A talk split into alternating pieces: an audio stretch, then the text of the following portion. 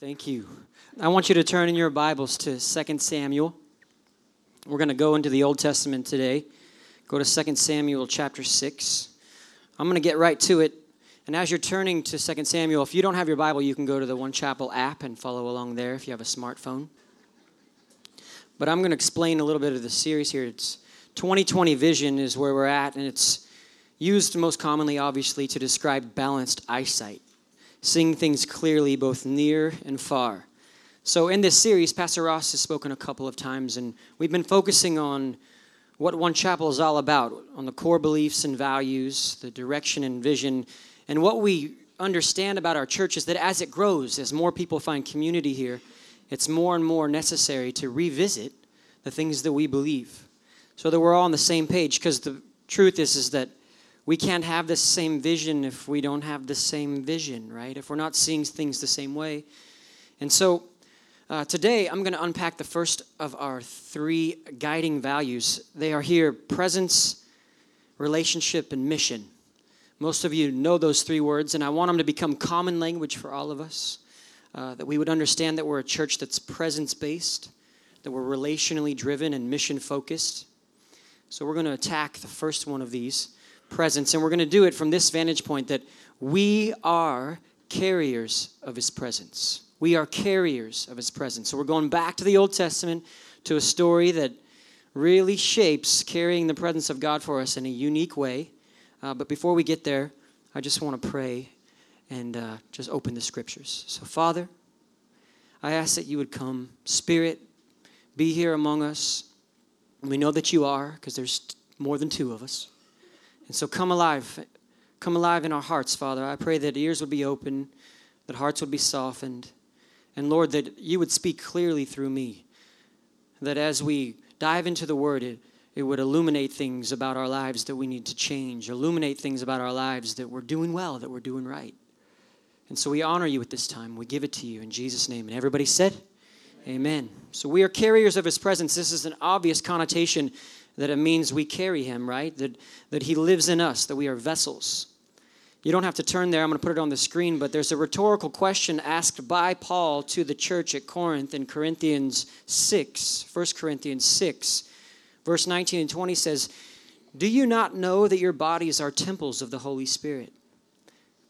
He's kind of saying, Hey, come on, live right. Do you not know that your bodies are temples of the Holy Spirit who is in you, whom you have received from God. You are not your own, you were bought at a price. Therefore, honor God with your bodies.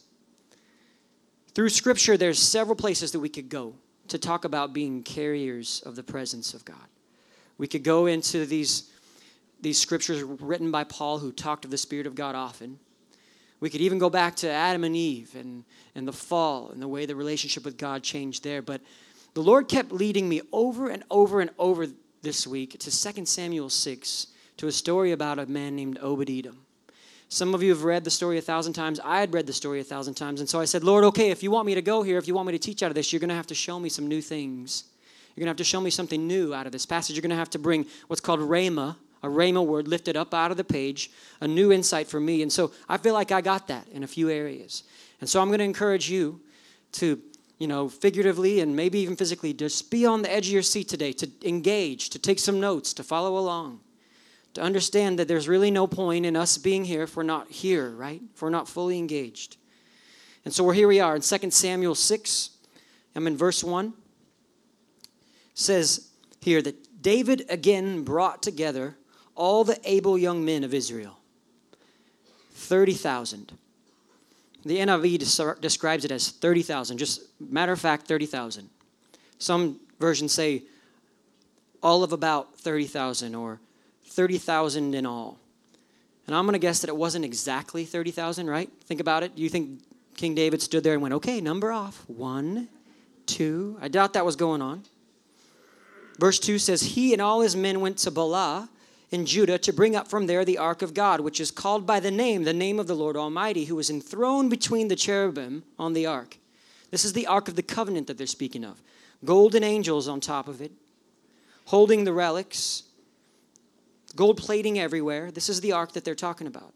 They set the ark of God on a new cart and brought it up from the house of Abinadab. Everyone say Abinadab. That will be the name of my first son. Not really. Which was on a hill. So his house was on a hill. Uzzah and Ahio, two great names as well, sons of Abinadab, were guiding the new cart with the ark of God on it, and Ahio was walking in front of it. David and all Israel were celebrating with all their might before the Lord, with castanets, harps, lyres, timbrels, sistrums, and cymbals. I looked up all of these instruments this week and uh, on good old Wikipedia, and there was a bunch of uh, icons that you could see, and you could see that most of them were percussive instruments. Right. So the picture here is that David and all of Israel, thirty thousand men, they're making a lot of noise as they bring the ark of God down into this city. So it says here in verse 6 when they came to the threshing floor of Nacon, Uzzah reached out and took hold of the ark of God because the oxen stumbled. The Lord's anger burned against Uzzah because of his irreverent act. Therefore, God struck him down and he died there beside the ark of God. What in the world is happening? To me, at first glance, as I read this, it seems like God just killed a man for seemingly trying to keep the ark from falling, right? I mean, if you read it differently, I'd like you to give me some insight, but at first glance, that's what I understand is that God just killed a man for really trying to protect the ark, as it seems.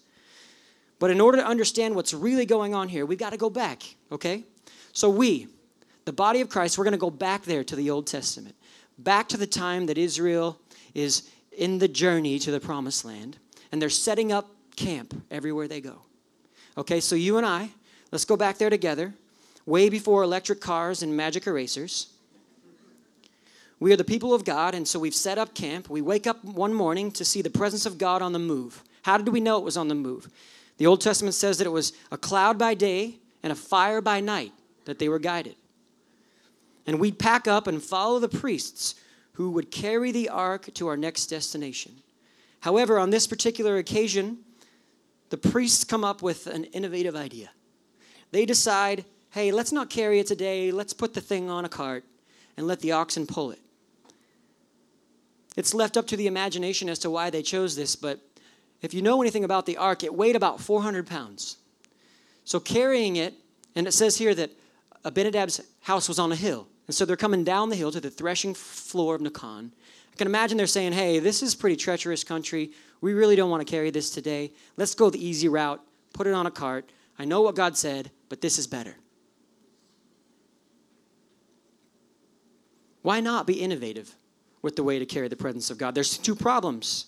Number one, God's orders were for the ark only and always to be carried by the priests, which was not happening here. Uzzah and Ahio were sons of a Levitical priest, but they were not priests themselves. Number two, the ark of God was only and always to be carried by the staves. The staves were poles that ran along the side of the ark of the covenant. Staves were wooden poles that were covered in gold, and they were to put the ark of God on their shoulders as to not touch anything on the ark that was anointed as holy by God. And so that wasn't happening here either. So the picture, again, is David and all of Israel shouting, dancing, clanging all their instruments together, and the ark on a cart was being pulled by oxen, and one of them stumbles. Uzzah reaches out, touches the ark, and on the spot, right there, God kills him. Can you imagine that scene? I mean, think about it. What if it happened today? In the presence of God, we're all singing a song. Maybe Nate's standing here leading us. And Eric, Blessed Eric. He's playing bass over there, and Jay's playing the drums, and Jay's just crashing the trash out of this golden cymbal that represents the presence of God. And the cymbal begins to stumble and fall, and Eric reaches out to grab it, and poof, Eric's dead on the platform. Sorry, Eric, I just killed you. Figuratively. And I know it's not really right for me to say the correlation between the Ark of the Covenant and the cymbal because they don't represent the same thing. The presence of God actually was on top, it, it, it was where God lived in the Old Testament. But it's the picture that I want you to see the, the erratic, volatile behavior of what happened here. So, continuing on in verse 8, everybody go back to 2 Samuel chapter 6. In verse 8, it says, Then David was angry because the Lord's wrath had broken out against Uzzah And to this day, that place is called Perez Uzzah, which means the striking of him. David was afraid of the Lord that day and said, How can the ark of the Lord ever come to me? I read it through the message and it says, He said, uh, The ark of God was too hot to handle. He was not willing to take the ark of the Lord to be with him in the city of David. Instead, he took it to the house of Obed Edom the Gittite. And the ark of the Lord remained in the house of Edom for three months. The Lord blessed him and his entire household. So, back to the word pictures. David's angry, frustrated, and quite scared, actually. He watched Uzzah die and is like, uh, uh, check, please. I'd like out of this situation right now. He was frustrated, scared. He didn't want to have anything to do with the presence of God in that moment. In fact, he decided to take it over to Mr. Edom's house. Okay, can you imagine that scene? You open the door to the king of Israel, the Ark of the Covenant, which you knew should not be out in public like this, normally behind a veil in the Holy of Holies at the tabernacle. And Obed Edom answers to the door to David, the Ark, and 29,999 men. Most of you don't. You're going to get that in about 30 minutes. Little did Edom know that he had just made a decision that would change his life forever.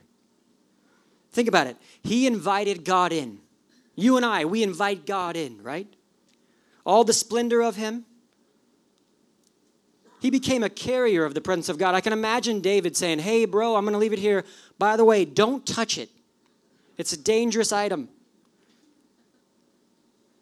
I'm going to make four points, highlight four things from this passage that I think will help us live as carriers of His presence.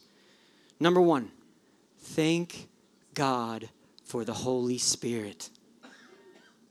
Come on, think about that. In light of Old Testament stories like this, I thank God that Jesus came to establish uninhibited access to the Father. There's no more carts, no more clouds and fire to follow around, no more priests with privilege access.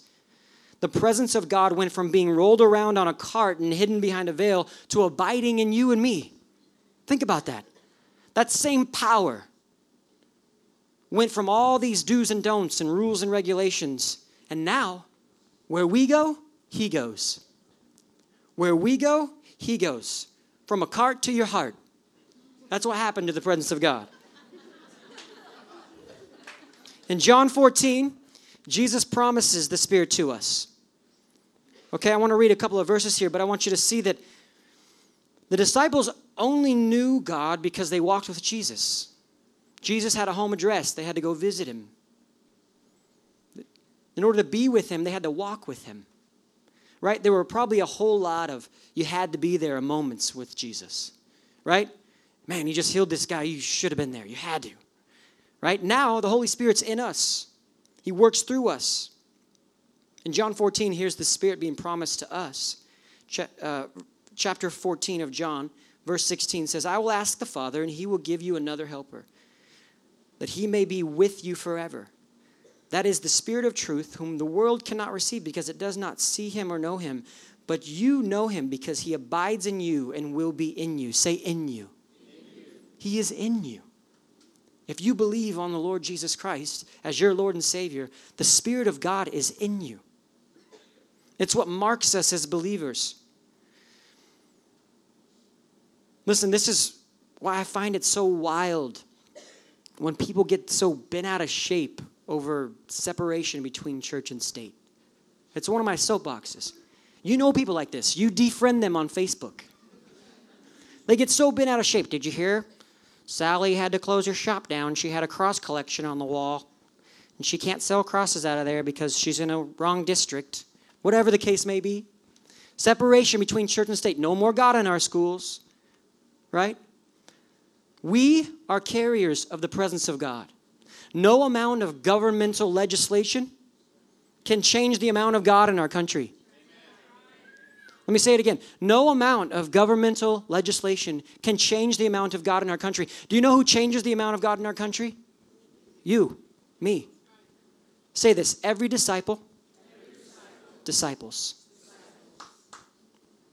That's a message for us today. If you leave with nothing else, Understand that when you go to work, you carry God with you. You say, oh man, I'm not very nice at work. I'm actually not the same person as I am on Sundays, so I don't really want God to go with me to work, so I leave him home. No, you don't. He goes with you. He may not want to be with you, but he goes with you. This is why I'm so proud of the tag students that are leading Bible studies in their school. Because there's no way that they can take God out of schools. He goes with them. I hear great stories about it. Where we go, He goes. Thank God for the Holy Spirit, right? Look, I talked to somebody the other day about moving from the theater. They, they came to visit when we were in the theater. They were from Colorado and they came down again when we moved in here just a few weeks ago. And I was talking to them. I said, So, what was it like? How was it different? They said, It wasn't any different. They said, The body's bigger, more people, but the spirit is in the people, not in the building. Right? Pastor Ross talks about it all the time that we are to be a church that makes secular places sacred. That that's what we aim to do. To be light in darkness, that everywhere we go, the Spirit of God lights things up. In some cases, He might burn things up. But we go with love, we go with honor into our communities, into our neighborhoods. Here's the second idea. Number two, reverence leads to reward. I want to pull this out of 2 Samuel. I feel like the Lord gave me this. I would might, might say it obedience leads to reward. Did you know that Obed Edom was the only common man, the only non priest to ever have full direction over the Ark of the Covenant? It was under his supervision. God entrusted it to him. Why did David choose him? Doesn't say. It would have been a pretty cool three months to have the presence of God in your house, right? I mean, think about it. The guys come over to watch a football game, and they're like, Whoa, what is that? Oh, it's the presence of God. Don't touch it, by the way. Don't touch it. It'll mess you up. We also see that King David came back for the ark specifically because he had received word of the many blessings that had come upon Obed Edom. If you were to continue reading in 2 Samuel 6, and I'm going to challenge you to do that, to read through all of 2 Samuel 6 and carry on because we're going to talk about how Obed Edom's life was changed. This week, go back, go to 1 Chronicles 13. You can read the same story from a different vantage point. But Obed Edom and his family received amazing blessing because of their reverence, their obedience. The Bible doesn't clarify exactly how those blessings played out, but the simple fact that the word made it all the way back to Jerusalem, all the way back to King David, that makes it pretty significant, right? So if I let my imagination go again, I, I can just imagine what those blessings might have been. Maybe Obed Edom was a man of little facial hair, and he had four or five little spriggly hairs hanging off of his chin. And every November, he would come to the Lord and say, Father, I really want to grow a mustache for November. But I know nobody's going to see it. It's like peach fuzz, and only during the sunlight. Well, one morning he wakes up, bam, mustache from heaven all over Obed face.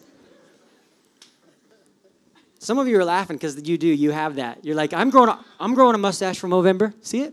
See it? It's right here. Little gnarly mustache of yours. Maybe he went out to mow the yard and it was already done. Right? Presence of God is in his house. He's like, oh man, I got to go mow the yard. Sometimes I go out there. I want to open the garage and be like, please be done already. Maybe, uh, you know, he had eight sons, but if he had a daughter, maybe he's like me and he'd wake up in the middle of the night and he'd go upstairs to tend to his three month old daughter, half awake, half asleep. Actually, 70% asleep, 30% awake. And uh, maybe she, like, her diaper's already changed and she's holding her own bottle. right? Go back to sleep, Dad. I got this. She's talking so young. I really don't know what the blessings were, but it specifically said that they made it back to King David. Another great thing that played out as a reward for Obed Edom is that when he came back, listen to this. You're going to read this story. When he came back, Obed Edom went with him. He didn't stay. He didn't stay in his house. All the blessings that had come, that had come upon him had changed him. He followed the presence of God to Jerusalem. When David called for musicians and singers, you'll read that Obed Edom raised his hand. He wanted to be as close to the ark as he could. When King David called for doorkeepers and gatekeepers, Obed Edom made himself available and committed to it. He was always aiming to be as close to the presence of God as humanly possible. I want to aim like that. It was in him. The presence of God had influenced his priorities. I love this part of the story. It would, it's what ignites the, the fire inside of me to live for God, to know that when He moves, I'm going to move with Him. Whatever the Spirit is doing, I want to be a part of that. I don't want to be comfortable. I don't want to be in my shell. I want to be where He is.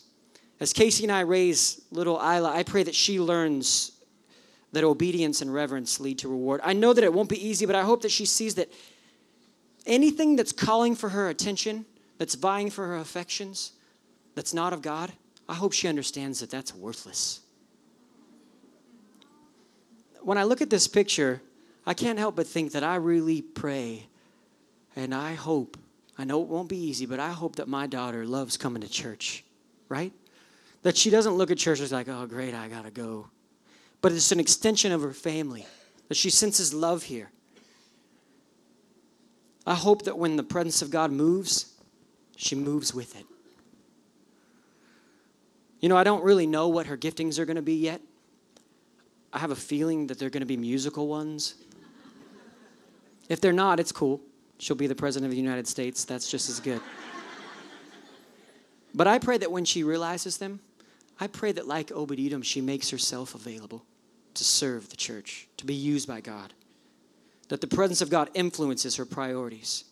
And while I'm at it, I'm going to go ahead and pray that she has no interest in boys until she's 25. That's the rules. Reverence leads to reward. Do you get that? You get that in your own life? Like, hey, I, I just, I just feel like uh, I, I can't get a break. Spend time with God. Not so that you can get a break. Obed Edom didn't say, Oh, I'll take it because I know what's coming my way. He took the presence of God, all of its volatility and craziness. I mean, I'm sure King David was like, Here you go. By the way, that guy over there, he just got killed by it. Have fun. He took it all. Number three, disobedience, sorry, irreverence leads to destruction. And I would say it like that disobedience leads to destruction. I'll use these words interchangeably for this passage. Irreverence leads to destruction. It's the obvious opposite to what we just talked about. Did you know that the reason that the Lord killed Uzzah is not hidden from us? We don't have to wonder about that part. It says in verse 7 that the Lord's anger burned against Uzzah because of his irreverent act. It doesn't seem right, though, does it? I mean, as I read the story, I saw God kill a man for trying to keep the ark from falling. That was irreverent? I don't get it. But as I go deeper, well, actually, on the surface, I was like, Lord, why didn't you kill the ox? Like, kill that dumb animal, you know, like stumbling around carrying me. Seems that Uzzah was just trying to protect the ark, but as we go deeper, there's some backstory that we need to get about Uzzah and his relationship to the Ark of the Covenant. If you go in that passage to verse 3, the ark is being brought up from where? The house of Abinadab. Okay, Abinadab was a Levitical priest. It had right to be in his house. In fact, Listen to this. It was in his house for some 20 years. It was in his house during the reign of Saul and on into the reign of David. And David finally said, Hey, we got to go get this thing. So it's in the house of a priest. Uzzah is his son. Don't you think Uzzah would have spent a lot of time at his dad's house? Come on, you have kids. They don't go anywhere, they're always there, right? Always there. So this would be a place that Uzzah spent a lot of time. I am certain that Uzzah was very aware of the reverence and respect that the presence of God demanded. Surely he knew that touching the ark was forbidden, that carrying it on an ox cart was not in God's design. These were not things that were hidden from him. So here's what I wonder Did he forget or just excuse those details? Let me suggest that he didn't forget. Here's what I think I think he just lost sight of the value of God. He lost sight of the value of the presence of God. And given the circumstances, I'm sure I would have done the same thing. Why? It's easy to forget how valuable something is when we have free access to it. Come on, go there. It's easy to forget how valuable something is when we have free access to it. You ever signed up for a free class? I bet you didn't care what grade you got. Got five sessions. Okay, I'll go to all five sessions. Yeah, you made it to two late, right? You didn't pay for it, you didn't invest in it. If Uzzah fell to the tendency of irreverence back when access to God came with a bunch of rules and regulations, how much easier is it for us to fall to irreverence, to growing comfortable with the presence of God when we have full access to Him at all times? Covered by grace, new mercies every morning, no barriers or lists of do's and don'ts. It is easy to forget how valuable something is when we have access to it all the time. On Thursday night, we had a shindig at my house for the worship team, and I shared this idea with them as it pertains to what we do here on the platform. That as we lead worship, the more times we do it, for me, the past 14 years, at least once a week, my hope is that as a team, we never grow comfortable with just singing songs. Right? That as a church, we never grow comfortable with just singing songs. Oh, it's that, it's that song up there. I can't stand that song oh, oh, oh, right? But that it becomes about reverencing God, right? That we would remind ourselves hey, don't put God on an ox cart. Don't do things the easy way, do them the right way. I shared that idea with them, and now I'm going to go a step further Let's just imagine what our life would be like between the Sundays for a moment if we reverenced Him with everything that we do. To help us evaluate the way we live our lives each and every day, I've got a few questions that I want to ask you, okay? And I'm going to ask them to myself, but I want to ask them to kind of help us give a compass for where we're at and where we're headed in life and who really has control. So here they are. Do I make specific time for God? Ask yourself that question today. Do you make specific time for God, or do you just kind of catch Him on the way to somewhere? I'll be honest, I, I often do. My time with Him is on my way to someplace else. I multitask my time with God. That's probably not good. Number two, do I know when He's speaking to me? Do you know when He's speaking to you, when He's calling your name? If you don't, here's my challenge go back to number one. Spend some time with Him, specific time. Number three, when He tells me to do something, do I do it? Number four, when He tells me not to do something, do I still do it? This is where guilt comes in, and we kind of continue to fall victim to sin over and over and over again, is because we can't answer these questions. It is about reverence, you know? It's about who has control, and that's the last question Am I in control, or is God? Am I in control or is God? I'll bet Uzzah on that day would have liked to have it back. I'll bet you he would have liked to ask that question Am I in control here or is God? The scripture doesn't say that the ark, listen to this, the scripture doesn't say that the ark actually fell. It doesn't say that Uzzah reached out and took hold of the ark and magically he saved it from hitting the ground. It doesn't say that. It doesn't even say that the ark was falling. Remember, this was the name of the Lord God Almighty. This is where God lived, it was where his presence resided. Don't you think the same God of the universe that holds all things together can deal with a stumbling ox? He doesn't need our help. God is interested in our obedience, not our help. He wants us to obey him, not try to do things for him. What happened to Uzzah that day was that he forgot the value of the presence of God. And when he reached out, he did something in his relationship with God that wasn't his job. Obedience is always best. Irreverence is taking things into my own hands, and it leads to destruction. I manipulate things to go my way in the moment. We need to work at this as a church. I want us to be a community that's strong, that understands our position as servants of the Most High God, surrendered our lives. Listen, I'm trying to take the rocket science out of being a Christian this morning. We don't have to assume the right thing to do on most occasions, you know? You don't need to text your accountability partner and say, hey, I'm, I'm struggling, I don't really know what to do, unless you know by your own will you can't handle it. But in reality, here's what you've got to realize Ooh, I'm a carrier of the presence of God. We already know this.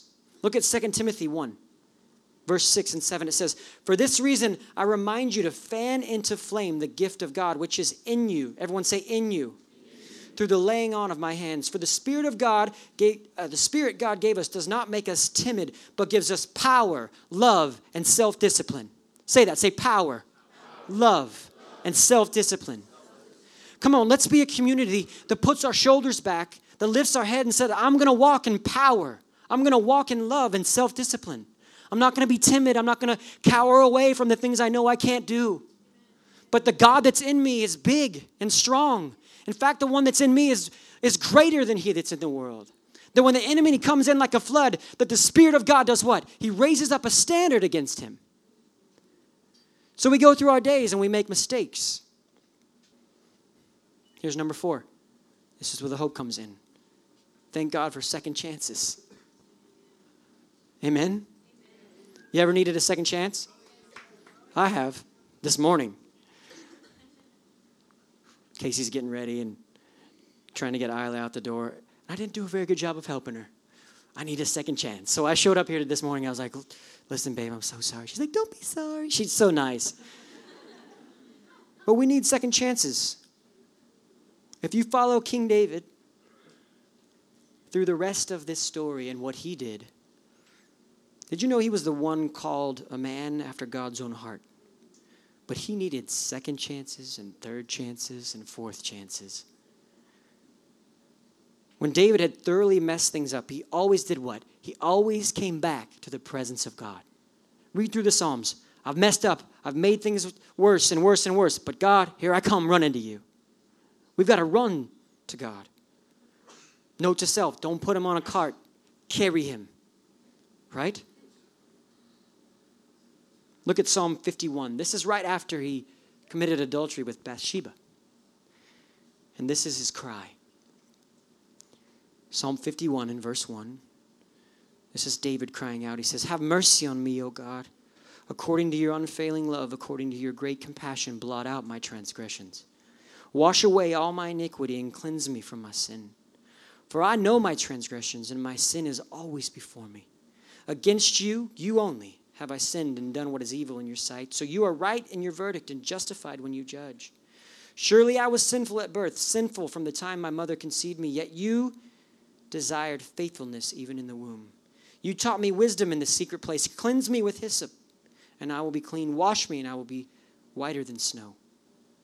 Let me hear joy and gladness. Let the bones you have crushed rejoice. Hide your face from my sins and blot out all my iniquity.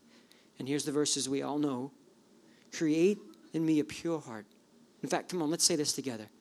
Create in me a pure heart, O God, and renew a steadfast spirit within me. Do not cast me from your presence or take your Holy Spirit from me. Restore to me the joy of your salvation and grant me a willing spirit to sustain me. Good prayer, huh? Create in me a pure heart, O God. What's happening here is second chances.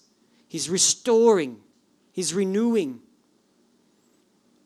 Thank God for second chances. You can hear the angst in David's voice.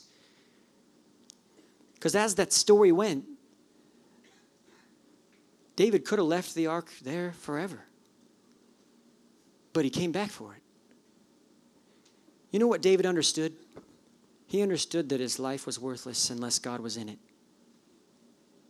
It was very apparent to him as you read through that psalm, even. I was sinful, even in my mother's womb. In other words, I have nothing until you come and invade my soul, take over my life. That's what gave his life value. In the same way, the value of our seemingly simple lives is quantified when the unique qualities are pointed out. You are one of a kind. If you get nothing else today, get that. That God is in you. That He makes you something you cannot be on your own. Did you know that God is in the person sitting next to you? M- maybe. Some of you are like, oh no, He isn't. For all who repent and believe, He's in them. The big G God is in us. It's what separates us as believers. It's what makes Christianity more than a religion, a relationship with God true and forever. Look at 2 Corinthians 4 7 through 9 on the screen here. It says, But we have this treasure in jars of clay to show that this all surpassing power is from God and not from us. We are hard pressed on every side, but not crushed, perplexed, but not in despair, persecuted, but not abandoned, struck down, but not destroyed. Listen, the value that we have, do you see the word picture here? Treasure in jars of clay. What this is talking about is that as a jar of clay in itself, there's really no value to that. It's breakable, usually a lot of flaws in a clay jar. It's not ornate, there's no detail. But what happens is treasure goes into it. That treasure is the Spirit of God. And what happens when that treasure goes in is that no matter what we go through, He sustains us. Be reminded today, as faded or as broken you might feel, no matter the heartache, no matter the season of lack, no matter the bumps in the road, you're a carrier of the presence of God. On your worst day, in your worst moment, you're a carrier of the presence of God. When there seems to be no way out, you're still a carrier of the presence of God. When someone tells you you'll never make it, you're still a carrier. When the world seems to be crashing down on you, you're a carrier. Do you know that? We know it today. I know it today. But if I'm honest, there's times where I kind of want to do things my way. I forget. I put God on the ox cart. But I need to learn to live in reverence to God, to know that the reward is there for me. Every time we win a battle of sin, every time we win a battle of begrudging relationships, the cycle gets larger. We, the, the, the Spirit of God becomes so strong and alive in us that the devil realizes, hey, if I go back there, I'm wasting my time. Don't you want to be that kind of Christian? Right? We want to live that way. Why? Not so that we can gloat, but so that we can say, hey, still a clay jar but the presence of God is alive in me. Amen? I want you to close your eyes and bow your heads. I just want to talk to two groups of people really quick. The first group of people that I want to talk to are the ones that were having trouble answering those questions, the ones that I went through earlier. I'm going to ask them to you again. Everybody in the room with your eyes closed and your head bowed. I'm going to ask these questions to you again. I want you to think about the honest answer. Number one, do I make specific time for God? If you don't, make a commitment to do that today. You won't regret it, it'll change your life forever. Specific time for God. Number two, do I know when He's speaking to me? Are we listening for the voice of God? Are you listening for the voice of God? If you don't know what He sounds like, go back to number one. Number three, when He tells you to do something, do you do it? When he tells you not to do something, do you still do it? Are you living in rebellion or irreverence? Or are you riding the fine line on a daily basis? Are you in control or is God in control? That's the big question. And so now, with your eyes closed, I just want to pray over you. Everybody in the room, I'm going to pray a prayer that would help us lift. So maybe just right where you're at, if you'd put your palms up just in your lap, maybe, and I just want you to receive this prayer. Spirit of God, come and break the strongholds that cause us to want to do what we want to do. Spirit of God, break the strongholds that cause us to neglect you, to look on what we want to do. Father, for the spiritual traps, for the sinful traps that we continue to roll over and over and over and over again, I pray that you would break those in the name of Jesus. Father, for the person sitting next to us on the left and right, I pray that you would help us know how to guide them, how to be there for them. And Father, not for our own gain, but so that we can disciple others, that we would be strong in you, so that we can do a work on the earth for your name.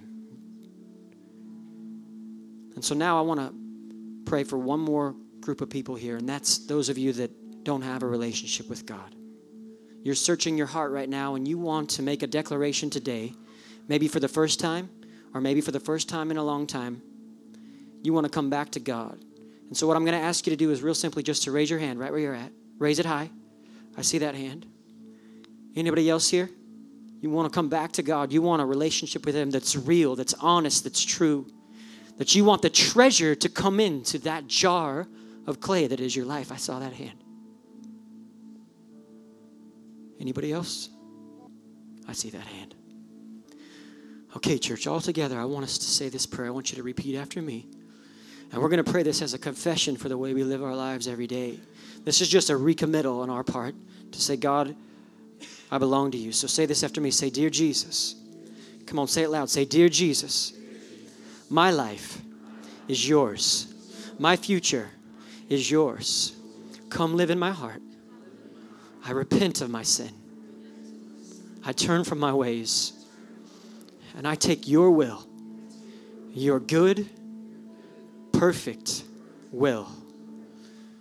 So, Jesus, I give it all up. I surrender to you to live in your freedom every day. In Jesus' name.